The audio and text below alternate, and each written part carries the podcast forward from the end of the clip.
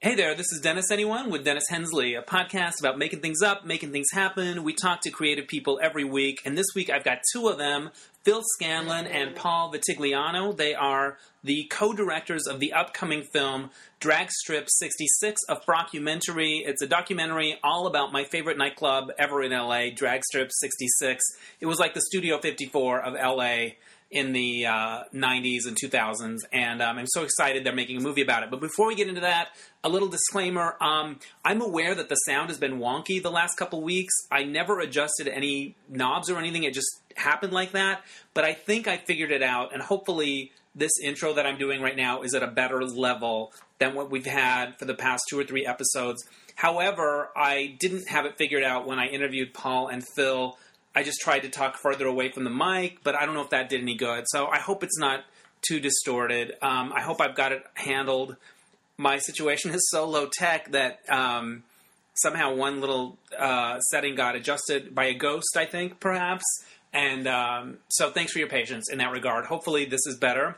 Um, go to DennisAnyone.net. There's lots of fun things you can do there. There's going to be a few pictures from Drag Strip posted on the Paul and Phil episode. And you can also uh, sign up for my newsletter. You can uh, like Dennis Anyone on Facebook. That's awesome. Share a podcast with your friends if you like something. And um, give me a nice review on iTunes. That always helps. And you can contribute to my virtual tip jar if you want to help offset the cost of doing the podcast. Um, it helps a lot with like web hosting fees and services like that. And um, I appreciate it. So, um, without any further ado, here are Paul and Phil, the co directors of Drag Strip 66, a frockumentary. Hey there, it's the Sunday of Pride, and I am in the Los Feliz apartment of Phil Scanlon. He is one of two directors of an upcoming frockumentary about my favorite club in LA ever, Drag, Strip- Drag Strip 66. And it's so fun to be here on Pride Day on a beautiful sunny day. Thanks for. Oh, and I'm also with Paul Vitigliano, the other co director. you can just call me Paul V. Paul V. Which is why I've been Paul V for 30 years. It's Right. An Italian name. Why would you decide Paul V? Did you Because- shorten it because people kept mangling it? Well, yeah, but also when I was like 19, I had a Yeah. radio job, and there were four, there were three Pauls that worked in this radio station. There was Paul L, Paul C, and me. Right. So we became Paul L, Paul C, and Paul V. Right. And, and then I started DJing shortly after, and of course, I wish I had come up with a much more glamorous or interesting DJ name. Right. But I've just been DJ Paul V since 1982. And when you see that on a on a flyer or something, you know you're going to get fun music. Just want to say that. Uh, yes, sir. okay, okay, Phil. Now you um, and Paul are co-directing this documentary about drag strip together. What's the actual title of the documentary? It's Drag Strip 66, The, Frockumentary. I love the branding of the frockumentary. That is very very clever. Now, Phil, are, how do you come to drag strip? I know Paul, you were one of the Co-creator. co-creators of it, and you were there and you spun every night. Yeah, well, me and Tom Walker. I was Right. the main DJ. Tom Walker. Both of us, we swapped off. Yeah. You know, would take breaks, and so it was the two of us that handled the music. Right, right on. Uh-huh. The, the club was co-created by Mr. Dan, I love Mr. Dan. aka Gino Locherman, Okay. uh, and myself. In, Right on. In 1993. 1993. So, Phil, how's your connection to Dragstrip? Where did it come from? I'm just a big fan. I, I always have been, but Paul and I and Mr. Dan never really connected until I learned that the finale was occurring, and that's when I knew I had to reach out because uh, time was ticking, and I really was such a big fan, and I knew that there was such a great uh, uh, community that was part of this, and I knew there was a story here that I thought the world should really know about because it was really an underground club at the time, and the concept of an, an un- underground club is uh, hard to think about these days, Right. Due to the internet and Facebook and the, the way that we're connected all the time. So, um, it was if you were there, you know that that it was magic. It was magic. I discovered it kind of late. Like, I'd heard about it, and then when I finally went, I went, oh my God, I've been missing this all this time. I have so many memories of like fun times there and kissing people. That's a Uh-huh. club where people kiss people. More than Kiss. Yeah, but but but it wasn't. It wasn't. People weren't sta- standing and modeling. They Yeah. were. They were fr- fun and friendly. Yeah. But it wasn't super like um, sexual or anything. It was. It was more like. it was about love in a larger sense, and I Yeah. think that's why when you mentioned there was a lot of kissing going wa- on. I just remember. I also remember kissing um, like a group of friends. We- There was this little group of us that that went there, and then we were like kissing each other. It was it was. It's kind of like when you walk. I don't you know. felt the love vibe of I Crash guess I did. 66. It has magic. So you, Phil, you were just a fan, and you were like, "I love this place. I want to. I want to preserve this." Well, if, I- if you remember what the experience was like when you walked in the door, Yeah. that you knew it was unlike any other place that I had ever been to, and I always felt that way when I was there. And uh, when I learned that this would be going away forever, I thought this this is a story that must be shared. So Right. You gotta you gotta preserve it. Now the finale. That was the final night of Dragship ever. Or, or, or are you gonna be like Naomi Judd and keep threatening to go away and never really go away? Well, Which I hope is the case. we've gone away in terms of being, you know, a set event that, Right. that happens on a certain time, Right. you know, of the month or whatever. We just did a fundraiser at Akbar Right. for the for the documentary, and, Right. and Mr. Dan, who said, "I'd never ever want to be Gina Locheman ever again," he was over it. He did it. And did it. He, he's got a, because there's a little distance now. Yeah. you have to remember, and I and I I've been meaning to say this. You know, Mr. Dan did so much work. He rewrote all the drag queen song parodies. He handled. In other words, the drag queens weren't writing their own song parodies. no, I mean, was- he would collaborate. I Right, mean, right, there was right. collaboration, Right. but Dan would have to meet with them and sit them Yeah. down and get a pen and say, "Let's rewrite this song so you can sing it." So he did that. He would create the music on his keyboard. He would find the karaoke track, whatever it was. He also handled all the set decorations and the and the you know how the stage looked and how the club looked when you walk in. So Dan had this like lion's share of stuff Mm. Right. to do. And I had less because I was the DJ. I helped him, Right. But Dan really did a lot of work. So by the time 20 years rolled around, you know, Dan was sort of kind of, I need to exhale. Right. I need, uh, not just I don't want to be in drag anymore. It's Right. like, this is a lot of work. Right. And I'm not 30 years old anymore. So that's, that's, you know, why we decided the 20th anniversary would be the final event. That would be the big thing. Now, here's what else I remember. The first time I went there, it's kind of a line outside or whatever. It's a little bit of a scene. I remember how friendly the people at the door were. I was shocked by that. It was like, "Welcome, welcome, you're here." Mr. Dan was always so nice. well, that's an That was interesting like thing. really um, disarming because it's not what you expect for a club that's popular and buzzy, well, we broke all the rules. Because By being nice, Well, but our staff, all the staff that you saw were our were, were our staff Yeah. and our friends. So you had Sugar, who was like your money girl, Right. You had D- you had Daryl, big big black divinity fudge Daryl, Right. As quote unquote. What's, wait, I security. think it's the Daryl that I know. What's his Dar- last name? Daryl Carlton. Okay. Yeah, he was quote unquote security, Right. Which meant you know, look, be a be a big dude if you need to, if Right. people are unruly, Right. Um, and, and you know, a couple other people that would be greeters, Right. Um, we had no security per se. There was no um, hired people to sort of strong arm you. So like our family, the drag strip family was like your family. Right. When you showed up, you knew everybody you were going to see at the door, including you know Dan would go out. Mister Mister Dan would go out before he had to you know do the show. Right. So you kind of got this inviting energy even before you stepped foot in the club. And we knew, like, oh my God, these people have been in line for a long time. So let's make their experience in line be just as fun Yeah. as when they get in. You felt safe. You didn't feel like they were gonna. I don't know. You just felt like you were you welcome, even if you had to wait a while. You felt welcome. Yeah. And there Phil, was, you're never, gonna- there was never any fighting there. You know, Yeah. there were. I mean, although uh, there was a security person there, you never had to break up any fights. So that's quite a remarkable achievement for 20 years. And Yeah. considering the crowds that went through there each time, And Yeah. the amount of people that would, I mean, you know, we were at Rodolfo's that held. I think the legal capacity was probably 450. Right. We would have a thousand people through the door, not all at once, but I mean, Right. it was you got about a square foot of Yeah. space, and Maybe and that's why all the kissing happened. it was. That's- Yes, it was. I agree. I, it was- it was a- you could find friends there so quickly, and they would be your friends for life. So it- the club set the stage for so many connections to occur, whether they be sexual or social. But there are so many stories from people who we have interviewed who have said, I- you know, all my best and dearest friends are a result of me going to drag strip." Well, and Or- we're strangers when we met, and Right. now we've been best friends ever since we met. I love that's that. Huge! It's a great thing. Phil, what's your favorite memory of drag strip? Oh, I yeah, you know I think the stage shows and the mix of music that Paul played because it was always you know eh, eh, eh, surprising and always you know a fantastic mashup of different styles. So the, the there was so much energy on the dance floor. In fact, I was on the dance floor most of the time. Right. Um, s- I- the just the music was so fantastic. Were you single most of the time you were going there, or in a relationship? or No, I dating? was single. Yeah. I was single. So it was. Did you kiss a lot of boys? I did. right. It was it Up was- against the mirror. Remember Yes. Uh-huh. the mirror? Oh yeah. Yes. Nice. All over Always the place. steamy. That mirror was always steamy. Okay. Because it was so hot. You know. what I mean? Yeah. It was like always just like a sauna in there. Now, when you think of clubs like Studio 54, they have their legends too. Like Bianca Jagger used to do coke with Liza Minnelli or whatever. Right. What is the drag strip, strip version of those stories? Well, the, the- sort of le- the, urban legendy ones. Well, well, the, the, the, there's two. Okay. The big one is the night we got raided. It was our sixth event in June of '93, Oh shit. and the theme was Vegas and space. Okay, like you, of course. Yes, Because And- Vegas on its own isn't enough. Of course. Well, it was a movie actually. Oh, it right was a on. gay drag movie. Okay. By Philip R. Ford. Give Okay. him credit. So we were doing the premiere party.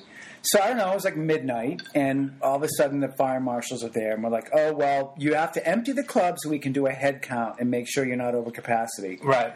And we're like, "Okay, We're this, fucked. this is BS." Right. So they herded everybody out into the parking lot. Okay, so here we have four or five hundred queens and, and guys, you know, whatever, in the parking Yeah, because lot. not everyone, for No. everyone, people in, not in LA, there are there are a lot of people in drag having fun in the shows, and then there's it's also just reg- regular people Yeah. out of drag. It really was a whole complete. and ev- no matter which you were, you felt safe there. That's right. and welcomed, Yeah. and supported. Yeah. So you know we're all kind of waiting, and they're jerking us around. Now you also have to remember, Dennis. Here we are in a one-story building that's not on fire, Right. and they sent two hook and ladders, six black and whites, and then the grand finale. They send a helicopter over the Oh parking my lot. god! And Please they- tell me they were really male strippers and they were just doing a show. Uh, We No? wish. Well, it's funny There was a because show. there was a show, but somebody Scott Craig from Akbar is Right. in part of our is in the movie, and he Right. said, you know, we saw fire marshals marshals, and at first we were like, are they in drag? and it's like, no, we're getting busted. Right. Um, You don't know if they're in the theme. or no, they're- Yeah. But so we're waiting and we're waiting, and the helicopter flies over. And what do helicopters do when they're trying to scope out trouble? They shine, Shine a light. the light. Well, What do queens do when they see a spotlight? 500 people erupted, okay, Right. and clapped and the whole thing. Meanwhile, everybody is sort of whispering Stonewall 93 Right. to each other because we were like going to stand our ground. We were not going to be pussies to these to this bullshit Right. BS. Can we swear? Yeah, you can totally swear. We were not going to be pussies to this bullshit. Right. You know, let's do a head count, ra- you know, thing. Yeah. So they fin- of course they finished the head count and they really got nothing to bust us for and they're like, "Well, I guess you can go back in."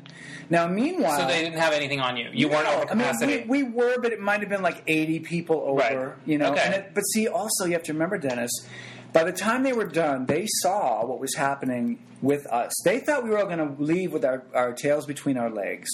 You know, send send the queers Right. and the dr- the drag queens home. Right. The party's over. Ha ha! We busted your party. Well, we, we, that didn't happen. Even though we had cops, we have cops on film saying, you know, turn that camera off. This is this is unlawful assembly. Leave now, or you'll be arrested. And it's like we're here because you made us leave our innocent fun drag party. right.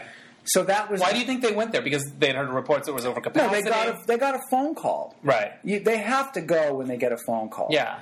But what happened after? We met with Jackie Goldberg. Who's Jackie Goldberg? Jackie Goldberg was the Sil- Silver Silver Lake City Councilwoman at Okay. the time, All right. lesbian. Great. And we had the videotape of the cop saying these things, and we said, "I think you know the media will be very interested in seeing this footage, don't you?" Wow. And it was with Nina Del Campo, who owns Casita Del Campo, Love that. and Love who- her. who owned Rodolfo's. Yeah. and we said this this was nothing but harassment. Um, you know, okay, fine. If someone called, yes, they have to come. But guess whose tax money paid for two hook and ladders and six black and white cop cars and fifteen cops? That's, so that's Maybe they just wanted to all go see the fun drag show, see the people, because Well, there's always something to see. but what- maybe they just wanted to thought it would be fun. the other great story is that well, so there, so Okay. some of us are waiting and on. the So did you all just go sidewalk. back inside and carry on the party? Yeah, but in the meantime, before before it was like over and they left, Queens were standing on the fire trucks taking photos. Oh, I love they were it. posing in front of the front of the black and whites. They were posing with the cops. I mean, Were there it was any like- hot cops or Yes. Yeah, firemen? they were all hot. Yeah. When, when I was in a firemen- Starbucks yesterday and saw the hottest cop in the world. And the way that uniform fit Yes. him, it was. And then he went and got on a motorcycle that had like a cannon on the back of it. I don't know what. God. Anyway, Now, now the other sort of legendary story Yes. is Tracy Lords. oh, the porn star, former porn star, Former porn star. who I interviewed once for Detour magazine. She came for our fifth anniversary. We did a, Nice. we did a Kitty Queen pageant. Okay, Again, we pre we presaged John Benet Ramsey, but right. So So Those she- were ahead of the curve. Yes, we were. So she's there, and like there was these two lesbians and and um, a couple. One of them was talking to Tracy. The girlfriend got mad. Like a drink was thrown, and then a shoe was thrown, and then like someone stepped on the, the lesbian's foot, and it was like this big thing. So the biggest melee in drag strip history was, lesbianic. Yeah. Yeah, and I have, right. and not not to just the lesbians, Right, But it's just- just they to can point they out- can be you know I, will put it this way: if it's a couple, if it's a lesbian Yes. couple, like I think a gay couple is less like oh you're hitting on my guy, Right. Lesbians, oh my god, if you hit on like a, le- the girlfriend of the lesbian, like you better They throw down. yeah Throw they down. throw down, So that yeah. went that went on with Tracy Lords. Yeah. Was Tracy Lords hurt? no no Okay, that's a good one. She was Yeah. really sweet about it, from what I understand. Yeah, She was I mean, it very- wasn't- very. yeah. Now let's rattle off some of the fun themes because they had the most imaginative themes, and it was usually a theme that you could take in a drag way, or if you were like a boy that wanted to show off his body, That's right. You could work it that way or whatever. I Well, never like- really did the themes, but I appreciated the people that did. Like for something like that, you know, we did jocks and frocks. So I'm guys, all about it. Guys could come in sports drag or Sure. jock straps. Yeah, with makeup on their face. for sure. Oh, I want to do that right this second. I know. I want to do that. I, don't want- you wish? I am so nostalgic for the '90s and the. I, ugh. what are the other themes? Uh, turban renewal, I like Queen that. Acres, how the pimp stole Christmas, Florence of Arabia, Um, tranny get your gun, of course. Victor Victoria's Secret, um, So Karen, fun. Karen, the Karen, Karen. Black night. Karen Black came. That was another kind of infamous That's night. cool. She came on the second one we ever did. You did two Karen Black nights. no, I mean the, The second drag the strip. second ever. And what was the- was the It was theme? called the Karen Black Valentine Ball. But it was for Karen Valentine. Okay. And of course, all these young listeners are like, who the hell is Karen Valentine? Go Google First of all, her. I love the fact that you think I have all all these young listeners. No, but I'm I saying- might have a few. Yeah, but but go Yeah. Google Karen Valentine. She was on Room Two Twenty Two. So again, I ahead worked of with the her curve. on this project. She was very nice. We were doing mashups before they had Mm-hmm. Yeah. a name because we mashed up Karen Black and Karen Yeah. Valentine. But she showed up with her hairdresser. Karen Black did. Karen Black. She, she got she got the word on the street that there was a club with her name in it. Yeah, and, just showed up. And we went. were up- you just like freaked out? Yeah, completely? It was the second one we ever. did. Yes. So we went to the door and and talked to her, and and the, she was very flabbergasted, and she was like, "Why me?" And without missing a beat, Mr. Dan said, "Honey, why not?" Yeah. And that was it. And Mr. I- Dan is so clever Oh with yeah. a quip. Oh, Mr. Dan is brilliant. I love it. Absolute And brilliant. you guys are still close, tight. we're best friends. Uh, Did you ever have a falling out over the club? Because running a club and all of that stuff, it's it's not easy. And we did lived, you guys- we lived together. We Yeah. were, we- let me just set the records straight. No, we were never a romantic couple. Right. We were always just best friends. And he lived and we we rented together for two years. And then when I bought my house, he lived with me for seven years. Yeah. And I I did kind of have to kick him out because we were doing the club, and Right. I, I was like, Dan, you know.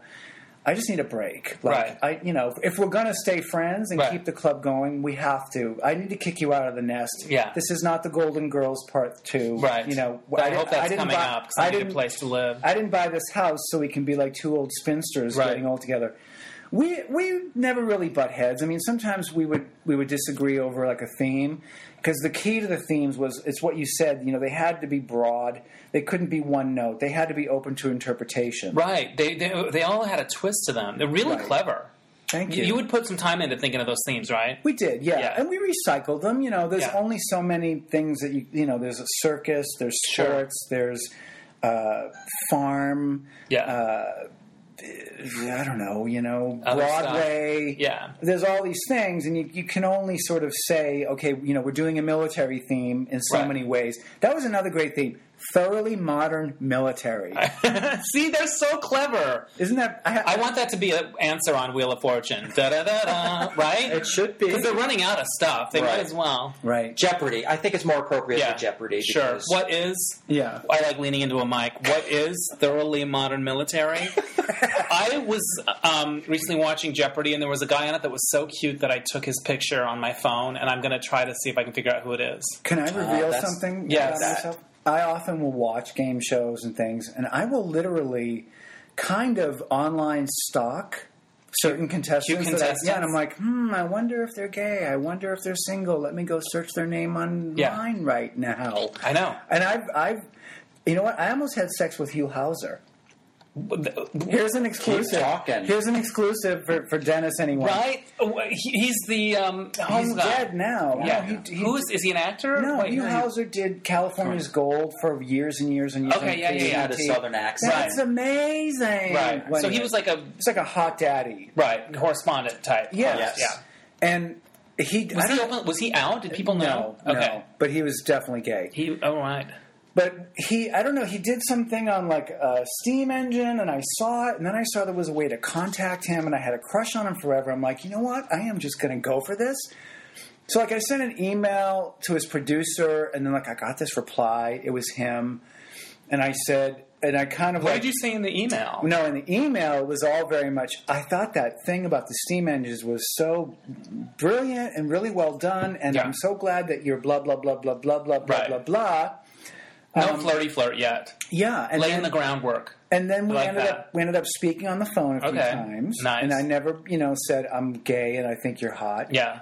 But then we had dinner at I said we ended up having dinner at Shandara Yeah. in Larchmont. And he li- and I purposely picked it because I knew he lived in the Gaylord building, which was like the next block over, thinking You did your homework. I did see I told you like Well, I had that's this really bad I had good. this bad stalkerific thing going on. It's, That's it's- I just obsessive. call I love it, it. I just call it skills. You have It- mad if I- yeah, skills. but my, by my age, if I don't, Right. then. But so the, we finished dinner, and I kind of just felt like saying, like, you know, I just want to like grab you and take your clothes off. But I You was said like, that? No, I'm thinking this, and I didn't. I was like, I didn't know what to do. I didn't know, how, you know. Here he is. He's not out, and I, don't- I assume. I guess he assumed I, I was gay. I don't Right. know. But I just said, well, thanks for the nice dinner. Have a great night. And he died like six months later. oh my gosh! So you Yeah. didn't kiss him or nothing? no, I think I mean I gave him a hug, but Right. Uh, it was, and he had he- he had prostate cancer. Wow. At that time, he didn't let anybody know. He sort of died suddenly. He didn't really let anybody know. He was very Wow. private. He was a very private guy. But there's your Dennis anyone exclusive. That is really good. I almost I like that. could have could have had Hugh Hauser. Yeah. Now getting back to drag strip. What's the documentary called? Drag Strip 66, a frockumentary? The frockumentary. The frockumentary. Why 66? Was it just because LA's on Route 66? Well, that that was Dan. Dan. Mr. Dan came up actually came up with the name Yeah. Rodolfo's, which is on the corner of Riverside and Fletcher, Yes. and Silver Lake, which is now Home Restaurant. Right. That is roots. That's on Route sixty six. My hometown is on Route 66, so I it? have a real soft spot for it. Holbrook, Arizona. Wow. Which is, if you watch that movie Cars, and that there's that town on Route 66 that's kind of dying. That's kind of like my town.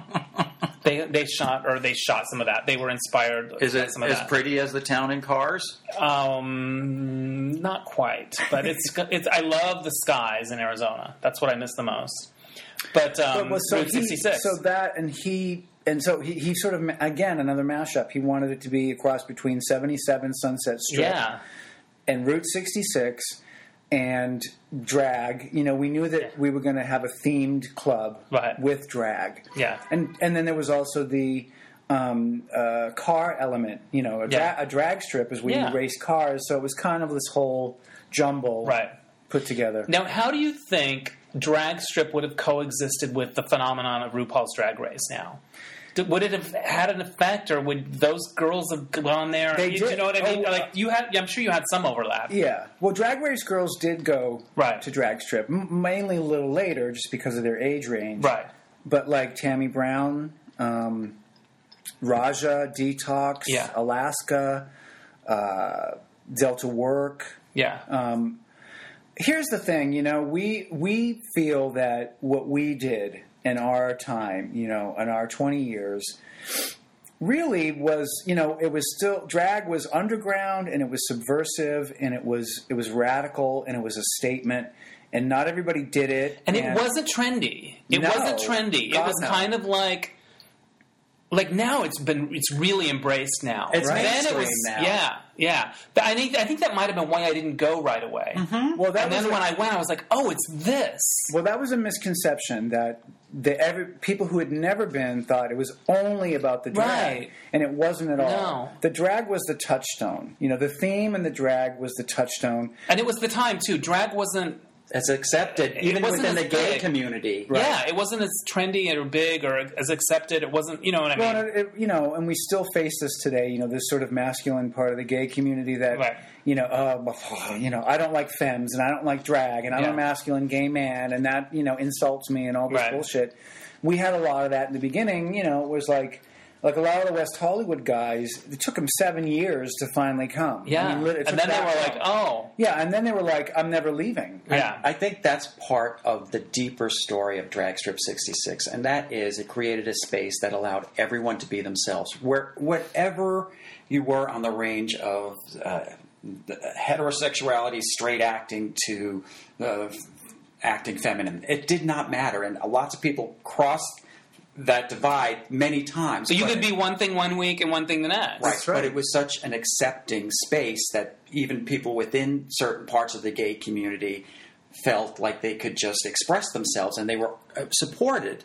So, it, it, you know, if you think about it as a phenomenon in, in the LGBT community, think about what that might mean to the larger community. I think a- as a subculture of gay people, we really. You know, we party a little harder, we sing a little louder, Right. You know, know, because we're marginalized. But we, cre- I think Paul and Dan created something that was much larger than anyone ever expected, and that's that's I think the deeper theme of this story. Right. And I think it it represents the possibilities of what can be done, no matter what. Uh, demographic you happen to be lo- belong in. And I think it's an important it's an important part of the human experience to have a space that will allow you to rethink your persona Yeah. and be creative. It's Yeah. like Halloween and Christmas for adults. Did you get into dressing up? Not really. Yeah. Only because I'm lazy. Right. But but I love being there, and I love to s- you know I Seeing- couldn't wait to see what people did with that theme. Yeah. Well, I want to add too. You know, we had this expression that we didn't care what your zip code was, as long as when you got there, you were in our zip code. Right. In other words, if you're from West Hollywood, we're not going to prejudge you that you have attitude or you're going to stand and pose, but it's up to you to prove us right. Right. That when you're inside, that you jump in just like everybody else Right. with no attitude and have the same fervor as what's going on. Right. And, and it was sort of survival of the fittest. The ones that didn't get it, the ones that hated the rock and roll or the you know edgy music. or sometimes kind of fun, like like throwback songs. Yeah. yeah. Well, yeah. The ones who, who didn't get, you know, the, how quote unquote alternative the whole presentation was, Right. they would not, they maybe they went once and probably Yeah. never came back. The ones that did get it, you couldn't get rid of them. I mean, Right. that was the thing. It was like it drew them in so strongly. Right. And like Phil said, they found this place. It was kind of refreshing. a- it was very much like in The Wizard of Oz when you know Yeah. Mm-hmm. Judy Garland leaves her sepia, you know, her sepia existence and opens that door, and there's this whole world of Yeah. Technicolor and and beauty and fashion and messiness and craziness and fearlessness, and that was what happened when you opened the door to drag Right. strip. Where are you in the documentary process? Uh, we're kind of still at, I'd say we're at the tail end of production and are ramping up into post. So we we have plenty of archival material. So we're building um, a a first pass, let's say, Yeah. and we s- have some more interviews that we want to shoot, but. Uh, the fundraising campaign that we're in the middle of now will Yeah. dictate what the final film will be. So that final budget will allow us to make the movie that we want to share with the world. So you're raising money now. How can people find out about that fundraising campaign and contribute? We are on tubestart.com. That's That's a new one. Yes, it's a kind of an upstart site. It's T U B E S T A R T Okay. dot com tube start. Um, just search for Drag Strip 66 or, you know, Frockumentary. Right. Um, and you'll find, we're, we're right on their front page, but you'll Okay. find it. Um, the I reason- think if you got kissed at drag strip, you should donate. Yes, Yes. right. Very good point. Yeah, I mean, we- Right. the, the- every, the reason we want everyone to donate is not just okay. We're making a movie. We want we want you to donate. We Right. really do feel, you know, we want a 23 year old who loves RuPaul's Drag Race, who i- who is completely fearless now. We were just finding out, you know, there was this party the other night on the rooftop of a hotel, Right. A pool party full of drag queens, bearded drag queens, you know, in bikinis who didn't shave their hair. And that was our aesthetic. We were very much messy drag. D- give us your statement. There's no right or wrong. If it's Right. right for you, it's right for everybody. W- What we want to tell the world is there was this moment, you know, there was this galvanizing moment where a whole community came together for this club. Was it month- once a It was month, Once yeah. a month came together and said, "You're all welcome. We're all equal. We're all awesome." Yeah. you know, and shared this energy. And Now this is- let's make out. Th- but this is yes, let's make out. But but this is why you can have no. But this is why now in 2015 you can have a pool party above ground, Right. With drag queens running around during the day, Right. You know, you have to start somewhere, and the the influence spreads, and Right. there you go. No, oh, go ahead, Phil. I think there was an important aesthetic about drag strip, that- and I think if you were there, you experienced it. And that is that everybody who was there was part of the performance.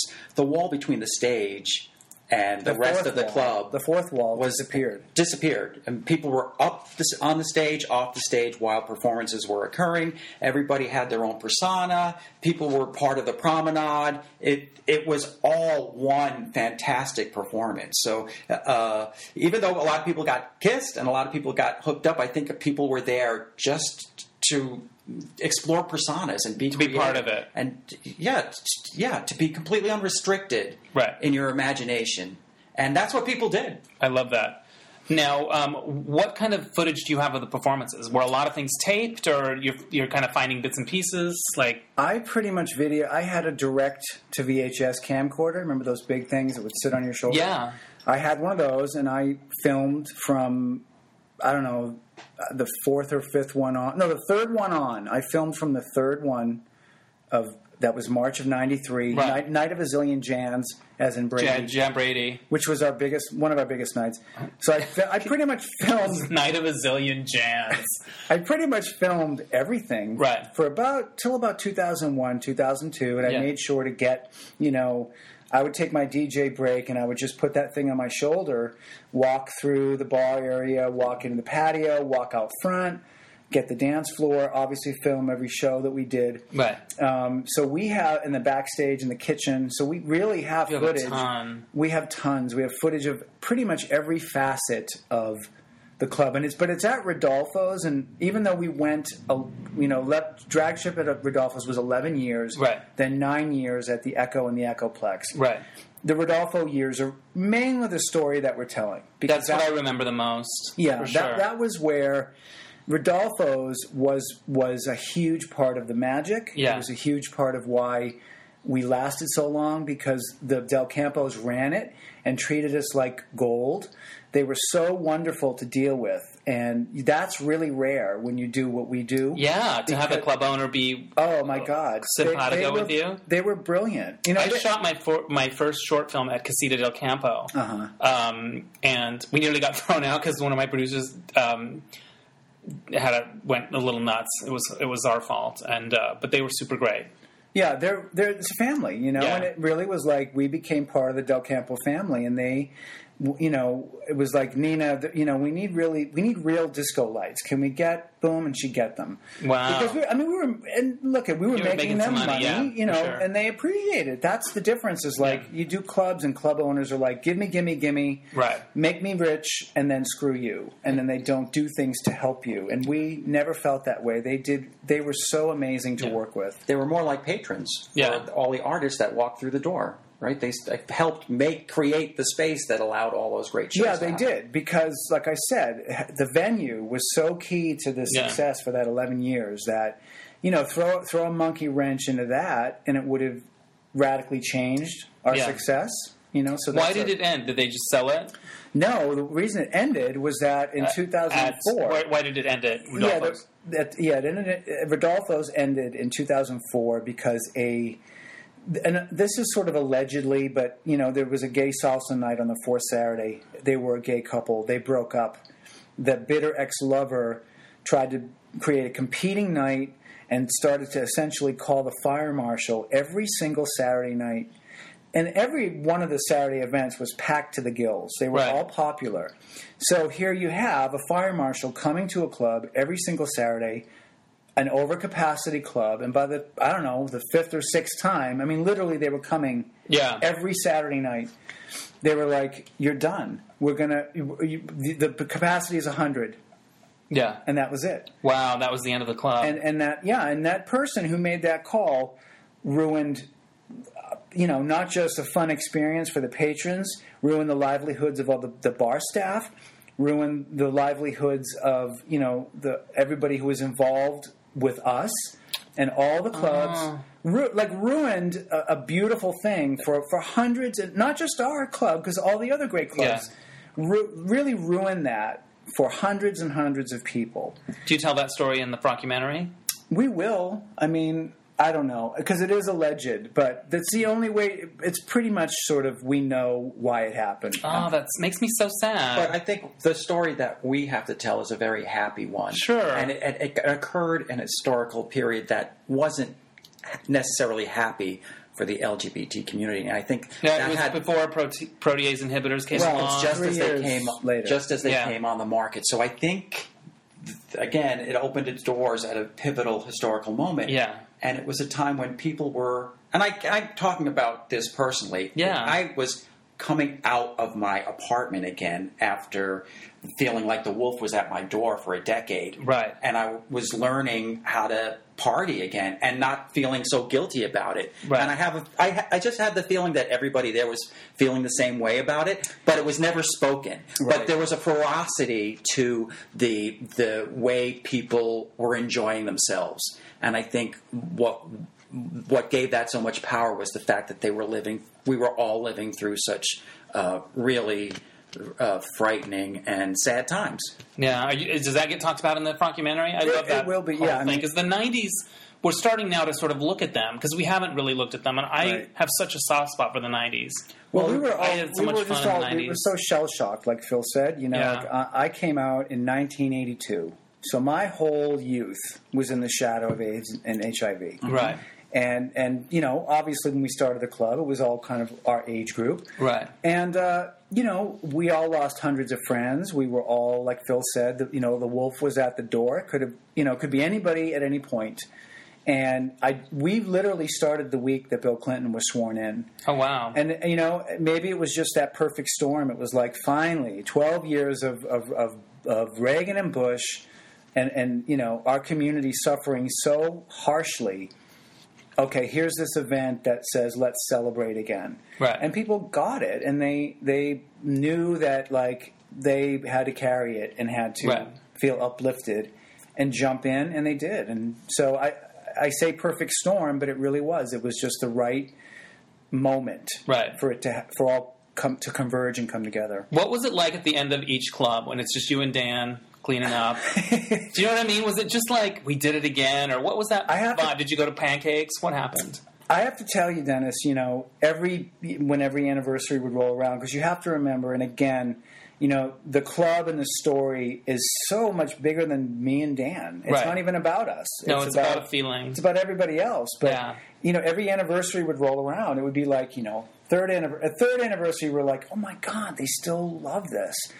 Seventh anniversary, oh my! And you have to remember again, Dennis, from the third event, from March of '93 to the minute they shut the doors of Rodolfo's, we were w- w- packed wall to wall people. It was still. This is where you have to go on the second Saturday of the month, and that's not like yeah, Mm. ego or No, it plugging was- it was. it was a phenomenon Right. and, and again n- never advertised it was all word of mouth Right. so everyone would roll around and dan and i would just look at each other like okay this really is a phenomenon and let's just keep it going and, and keep it pure you Yeah. know we never tainted it Right. we kept it pure there's a great interview of Paul in the patio during this. I think it's the seventh anniversary, and it, it's um, with Lance Loud. with Lance No. Loud. And- Lance Loud was there. Yeah, yeah. Wow. He was interviewed. He took the camera and turned it on me. Wow, Lance Loud. For those of you who don't don't um, can't place him, he was part of the Loud family. That was the American Family Right. PBS documentary. He was essentially the first person Kind of to reality. come out on gay on, gay on TV in 1972. and then he was also like a journalist, and he, he was passed rock- away. a rock journalist. he was a, in Yeah. a band. He was in a band called The Mumps, and was just a really amazing person. But He, he did a great, this great interview, and I couldn't help but smile to myself when one of the questions was, you know, uh, th- your seventh anniversary. That's almost her- unheard of in, in LA clubs. And you were talking about everything that you're talking about now. Right. But little did you know that it, it would go on for so many more years. And, you know, it could it can continue to go on simply because of the, the, the, the very unique aesthetic that the club created. Yeah, it was magic. Well, I just want to say we, you know, we did this fundraiser last week at Yeah. Akbar. There were people who came to support us who came, who started coming in 1993. They still, it still has something in their heart. You Yes. know? that is so. It's just rare, you know. Right. We all have like favorite things we do and favorite clubs we've been to, and we all have fun memories. And so I'm not saying these, these are bigger or more important, but there's just something. No, you're right. When you said that there's something in your heart, I was like, yes, because I can think of other places I've gone to dance and stuff in LA. And maybe Oil Can Harry's. I, I- there's a pla- I have a Yeah, place in my heart I- for that. I agree. And Drag Strip as well. Like, Right. there's something about it. You're right. Yeah. Um, I want to talk about another project of yours and get a mention in the Okay. Born This Way blog. Oh yeah. It's so cool. Thank you. Tell the listeners what that is. It's bornthiswayblog.com. It it was just a, a light bulb moment I had of wouldn't it be cool if gay people could share their growing up gay story and sort of back it up with a photo of them as a kid, Right. any childhood photo. And uh, I it was just a Google blog, and I launched it, and it just took off like crazy. Um, and people you know, got shared like all over the world, and I was getting stories from you know Venezuela and Russia and you know Newfoundland, and like it was insane. Um, and it just struck a chord because, and I've always sort of maintained this: we've never really been able to tell the world what we go through as gay people in our childhoods. You know, we we we, we are carrying a secret. And we don't know what the secret is, but we know it's bad. Right. You know, we learn right away that okay, if you're that thing, air quotes thing, Right. then you're wrong or bad or sinful. You know, religion Yeah. played a big part of the negativity. for me it was about what i wanted to do what i wanted to i wanted to play with my sister's barbies Right. i wanted to dance and, and choreograph little numbers in the playroom with the sliding glass door as a mirror but i knew that if i were caught doing it it would be bad I remember telling my parents in front of the whole family that I wanted a light bright set I had light of, bright. instead of a gun, and the whole room just turned cold where did you grow up in the Bronx. wow instead of like a p- toy gun or whatever Yeah. Yeah, all the, all the boys wanted guns, and I Yeah. was supposed to say gun, and I said light bright, and I thought the I thought the glasses would just fall out of people's and light hands. bright isn't even that gay it's not like you wanted a you Easy know a Bake Oven. barbie I- or an no, easy bake I oven wanted. Oh my god, I lived for Easy Bake Oven. I love that you're just making a pie with a light bulb. Exactly. Okay. I wish I Right. could do that the today. beauty of science. Mm. I love that. Now, what's amazing about the Born This Way blog, and it's still up and running, and people still you still Mm-hmm. Yeah. maintain it and all that. Yeah. it's it's the truth in the maxim: a picture is worth a thousand words. Because Right. you see a picture of a little boy or a little girl, and and something about their body language, something about the way the look on their face, you're Right. like, oh, that kid's gay. Yep. You don't it doesn't you don't have to. Uh, you know, r- peruse the picture really closely. You you get it in a second That's right. and it's like, oh, that kid, he doesn't even know what sex is or anything. No. But boy, he knows how to bevel that foot. Well, that's the project started because of a photo. It was Yeah. my friend Dennis from Long Beach. If You, so you've seen I've him. seen He's photo, in, yeah. a, in a plaid jumpsuit. It was like one of those, you know, Olin Mills staged photos, Right. With a little shelf, and he's standing there, and he, he has, excuse me, has his hands on his hips and his right leg cocked. Yeah. And I was like, just what you said. I saw it on MySpace, and I'm like, that's a gay boy. That's a little gay boy Right. and and it was literally a light bulb moment. Like I bet there's a lot of other little gay boys with photos like, and it Right. really wasn't so much about show me your, the gayest photo you have, but let, that's okay. Like we. you know, the blog has been taken to task at some, at at certain points, like you're furthering stereotypes and you're saying that all gay boys are effeminate, and I'm just like, no, I'm not. I'm saying that this gay boy, that this boy is effeminate, and yes, he's gay. But what, but the assumption is that you're effeminate. That's bad. Right. Why, That's the why thing. can't you be effeminate? What's the Exactly. big deal? That's that's what I would write in the about section. I'm like, Right. listen, drop the bullshit that society has has spoon fed you Right. about that masculine is good, feminine is bad. Eh, Right. whether it's female or male, you know, if you're a lesbian and you look like a bull dyke or you're, you know, a Right. truck driver, somehow that's wrong. And it's like, if we can't, as a gay community, accept all the layers that make us gay Right. and that are part of our community, then we're no we're no better than any of the straight people that try to, you know, denigrate us. We're just as bad. Well, and also because it's kids, they're so innocent. They don't even know. That's right. They just know that this is how they want to express themselves. They're just being themselves. And that's the thing. You've got to let people be who they are. yeah. Right. But Anyway. if, you, if you take on that shame as a young person, and you can't, and you're so young, you can't even identify it. Right. It stays pretty deeply in you, so that when you are adult, it's hard to process all of that. And there's still that fear of, you know, I can't express myself too effeminately, or if I do, you know, I need to pull that back, or. if That person is. It's, it's again. It's still that stigma there. Yeah. It's going. It's it's dissipating, but it's. I think that too many kids are raised with that Yeah. negativity. But know- it's, a, it's a very clever, um, enlightening, Thank you. original thing that you're doing. What's the wha- most random thing that's come out of it? Somebody you've struck up a friendship with, or has it Um, Well, I gotten mean, the I media got, I, got, thing? I got to put out, you know, a book version of it. That Yes. was great. I actually just got a, an email literally two weeks ago from a mom Mm-hmm. who read the blog, and she and I've gotten many of these, but this is it's a, this is the most recent. And she said, you know, my six year old, he's sort of so, showing the signs. He loves to play with his sister's dolls. Um, he wants to wear like a princess outfit. He wanted me to do his nails. I said, no, we're just going to do your toenails, just you know, to be safe and what do I do? Should I uh, do I bring it up? Do I ask him? And I've played Dr. Phil quite often, Right. Since the blog That's an started. interesting But position that's- to find yourself I- in. I want that though. Okay, I good. want to. I want to talk to parents and Right. say, fir- first of all, you're a great mom because she's like, I've made it clear to him that I love him no matter what, and I Right. support him no matter what. But her thing is like, I'm, I'm pretty sure he is, but I don't want to. I don't want to like insult him. right, or get him thinking about things Right. that he doesn't need to be Or thinking about right is now. mommy noticing something that's bad or Right. whatever? I told her the best way to broach it now because he's six is just say, "Hey, honey, how's school going? You know, who are your friends at school? Do you have any crushes at school? You know, who do you have a crush on?" And like, let him answer. and Yeah. See what he says, and and she can even take it one step further and say, "Do you have a crush on a girl or a boy?" Because it's okay. You can you can have a crush on on anyone you want right. just kind of like put that out there that there's no right or wrong crush Yeah. and there's no right or wrong love.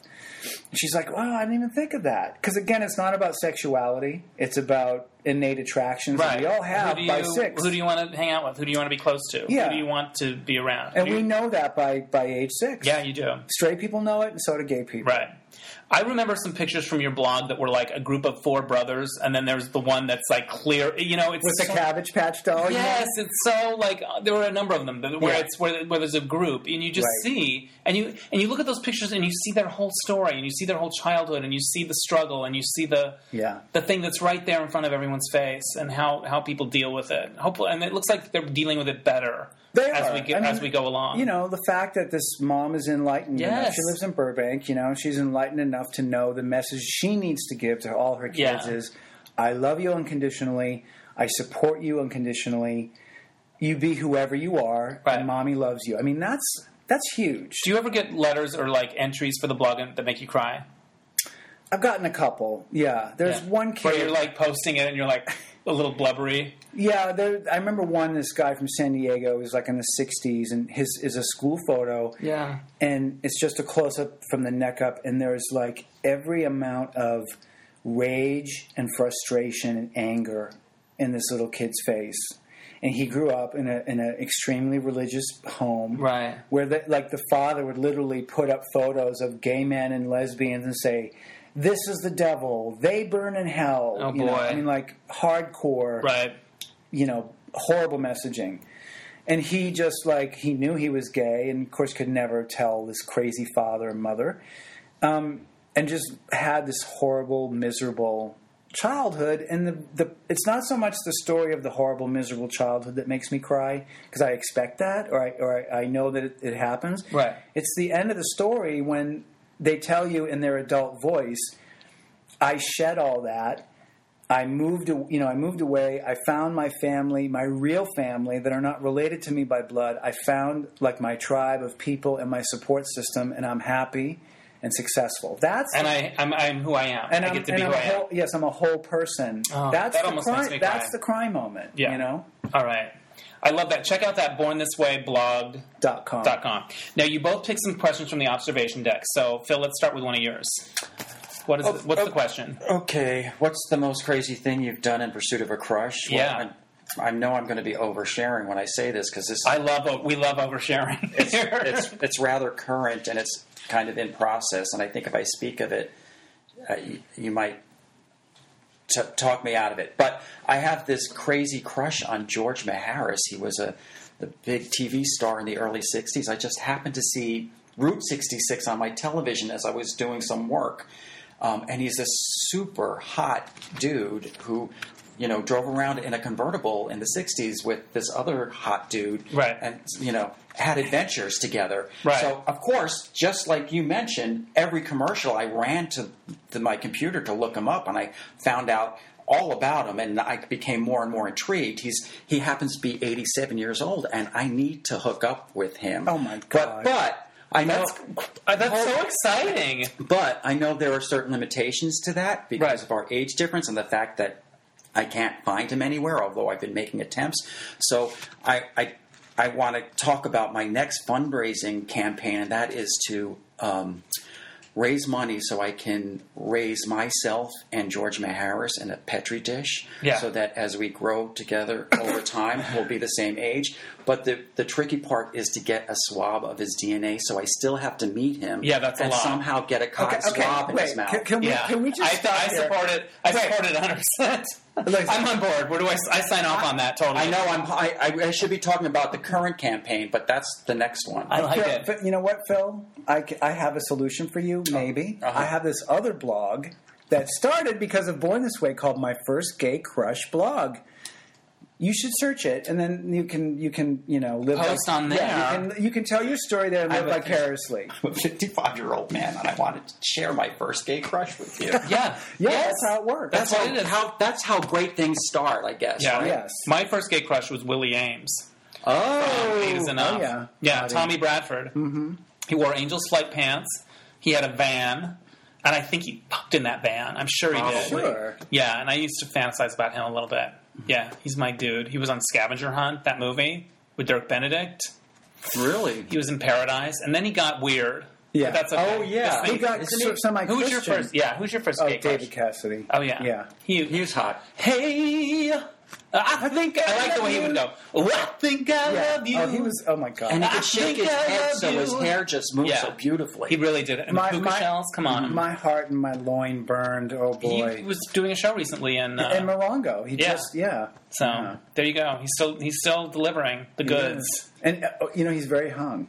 Really? Yes. How do we know this? And we met him, Mr. Dan and I. This Yeah. is a precursor to Drag Strip. The first Right. club we did was Mystery Date. It oh was a- god, it was, mystery date sounds fun. it was a weekly themed club Right. with TV themes, and it was so Oh. much work, and we never we never made any money, and it was hor- it was like.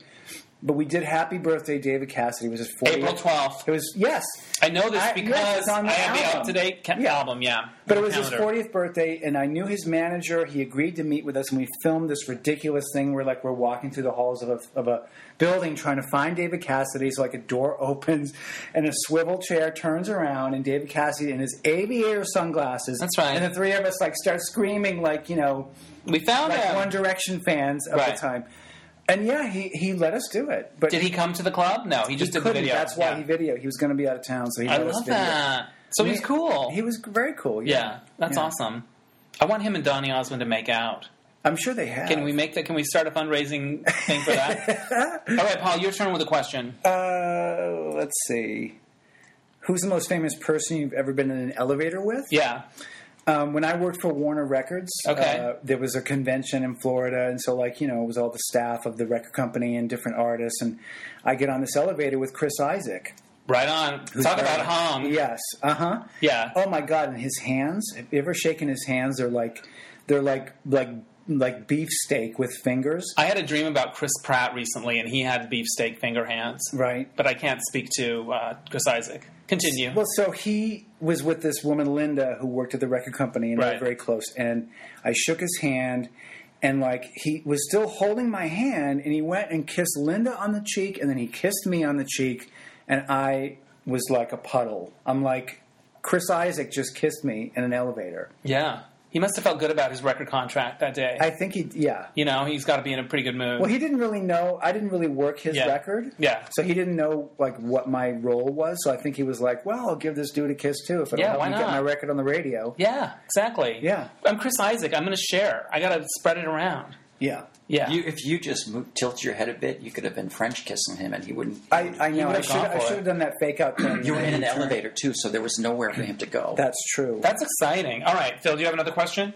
Uh, whose job offers would you like to receive? Yeah. Um, uh, I would love to be a late night talk, talk show host. Oh, that would be a fun thing. Steve Colbert. Yeah. I, I would love to have a persona that would be s- just so obnoxious that I would not allow my guests to really speak for any length, and I would be you mean like now? more than that. It would be more obnoxious. And I would just, whenever they would talk about their achievements, I would lie about my achievements. Yeah. And just kind of do a one upmanship and just mispronounce their names and just be really rude and loud and obnoxious. I know that wouldn't get me ratings, but I just want to do it. Yeah, you just how see how it feels. Do a welcome to me thing like in that movie. Mm-hmm. Right. I love that. All right, Paul, do you have another question? I do. And this one is what was your favorite or most memorable birthday? yeah. And this was at Dragship 66. Right on. This was like around 90, 1996, 95 or so.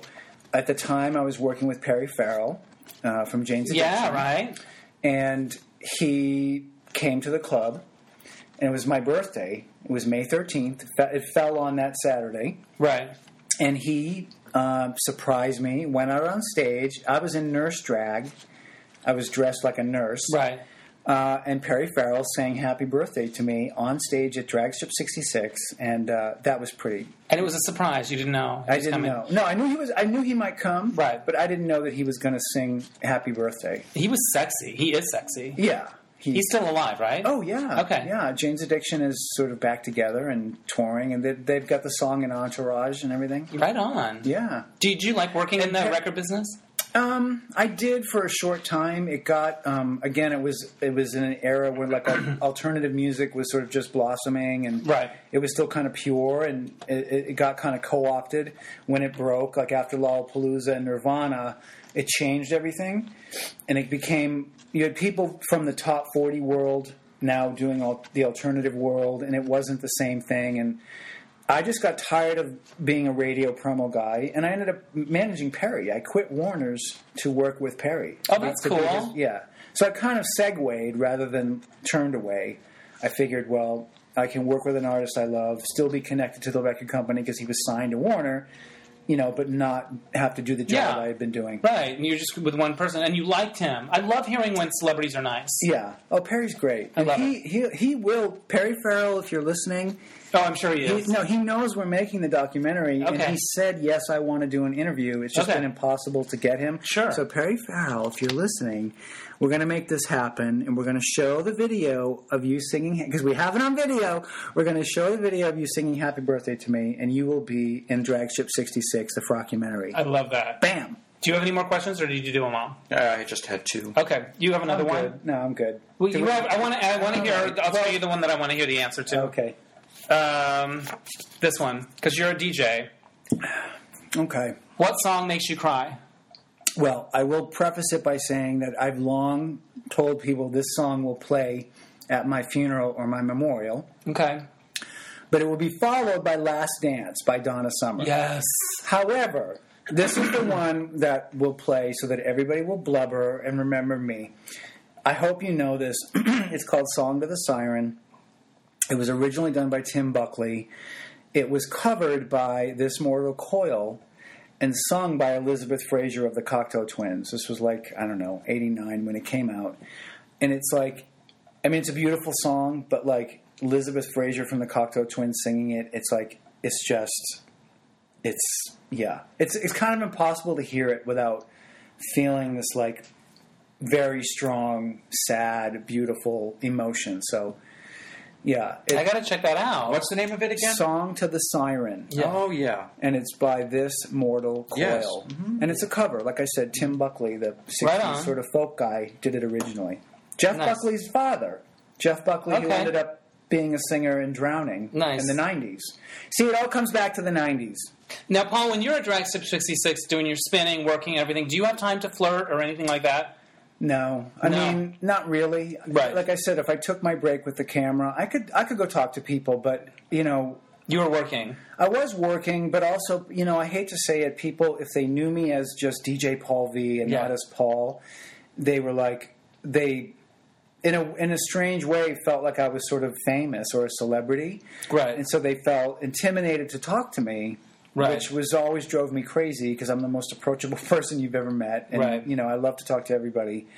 But also, I, I wasn't completely, totally comfortable being in drag, Right. trying to cruise a guy. Oh, because you were always in drag too. I was always in drag. and Yeah. So, I mean, I only had drag, sex and drag one time back in Boston with this guy I was dating, and it was Halloween, and we went to his place after. And I kind of kept some of it on. Like, I kept the nylons on and the bra. And we, you know, we fooled around. But I, what kind of drag was it? Did, were you like kind of a character or just It was- a girl? it was kind of dominatrixy. okay. You know. And was, what was he dressed as? he wasn't. He was just his hot his hot self. That's so hot. But the, but But that was back in Boston. But yeah, but doing it wasn't like Right. I got The idea. Yeah, I got no charge out of it. And I, Right. I didn't even. But I was also young. I was like twenty three. Right. I didn't really find it sexy or interesting. It kind of freaked me out. Like, why am I still kind of dressed like a girl? yeah. But no, But it's it- a great story. Come on. it is a great story. Yeah. But at drag strip, you know, like th- I definitely know that there were guys in drag that were chatting up hot guys that would never consider a drag queen like to cruise them Right.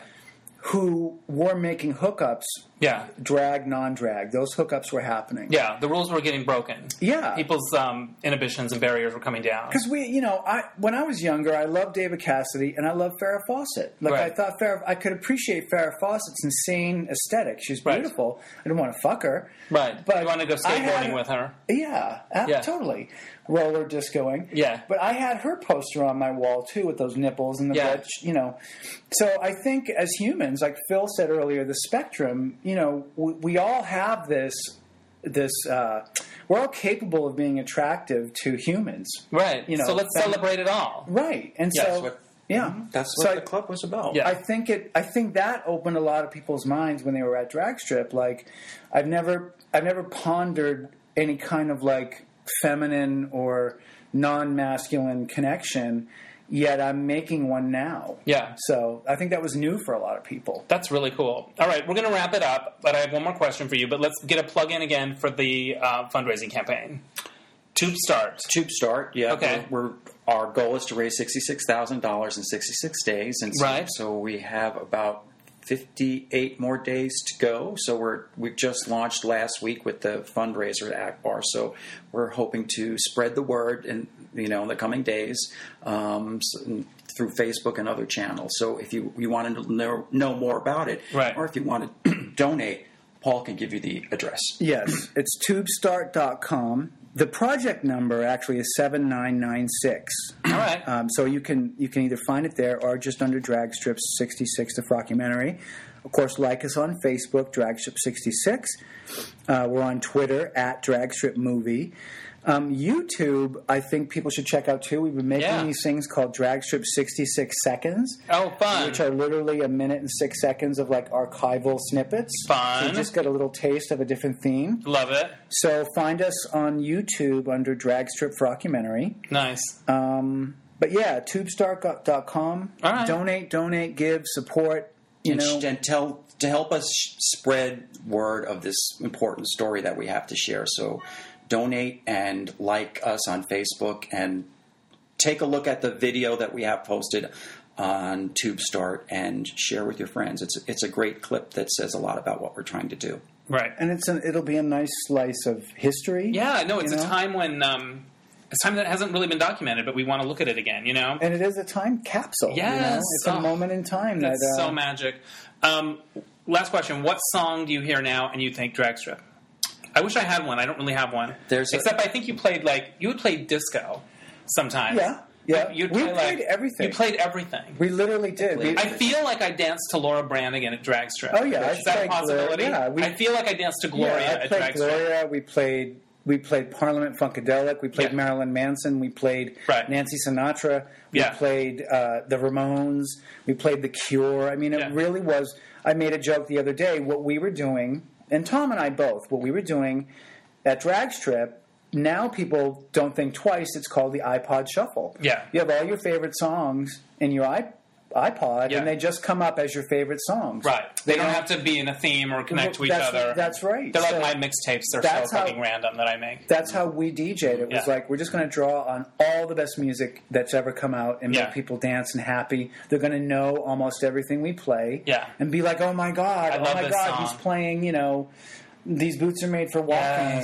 I don't like when DJs are like, "I'm so ahead of you. I'm so hip." Oh, but see, Just play Holiday. Come on. here's the thing: we we knew we could play like three songs you would adore, Right. And then we could throw in some brand new thing that we Yeah. loved. And by then you're you're drunk and you've trusted us, Yes. and you'll go with it. And then Okay. we'll come back to something you love. I mean, that Yeah. is a great DJ where Yeah. you you ha- you can't just be one or the other. You It's have that to- balance. It's the balance. I love that. But what what song did you have a song or not? I, I I don't know the name of the song, but it was by Third Eye Blind, and I remember when it came on. oh, do I- do do. yeah. Do, do, do, do, do, do, do. That was Do, se- do, do. semi semi charmed. Semi-charmed kind of But vibe. so it just came on against something like something by Laura Bran- Branigan, let's say, and Yeah. I just remember thinking, "This is fucking fantastic." Yeah. I mean, what a great choice. That's So- a- and that happened all the time. That's a ni- that's so '90s that song. my song. Yeah. And this is this is part, and you can see some of this in the clips that we have. Right.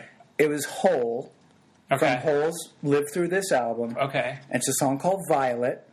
And go on, take everything, take everything. You know. Yeah. And when we would play it, there would be a drag queen and alternative boy mosh pit, a circular swirl of people on the drag strip dance floor, like that you would see at Lollapalooza.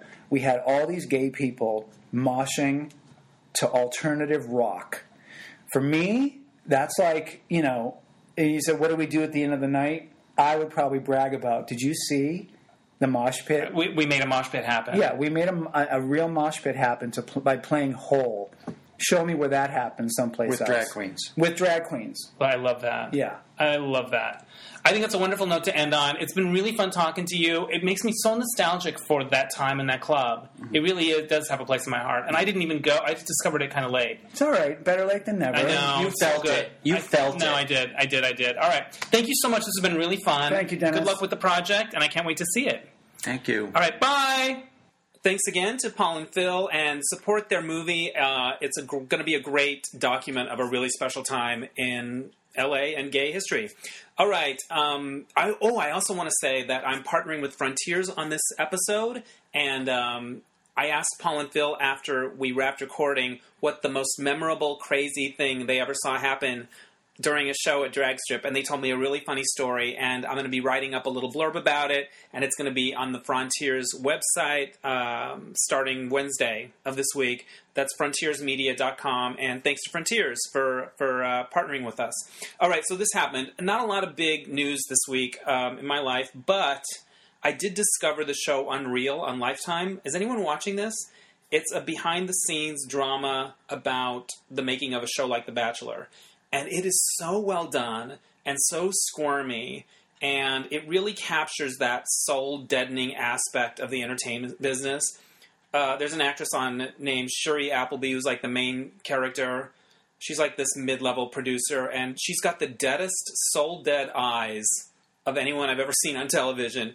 And oh, it's really they really nail it. It's really well done. Although I may just have to turn away at some point because it's just going to hit too close to home. But if you haven't checked it out, it's definitely some juicy summer viewing. All right. That's all I have. Thanks again to Paul and Phil, and thank you for listening. Hopefully, we got the sound uh, taken care of, and we'll catch you next time on Dennis Anyone. Bye.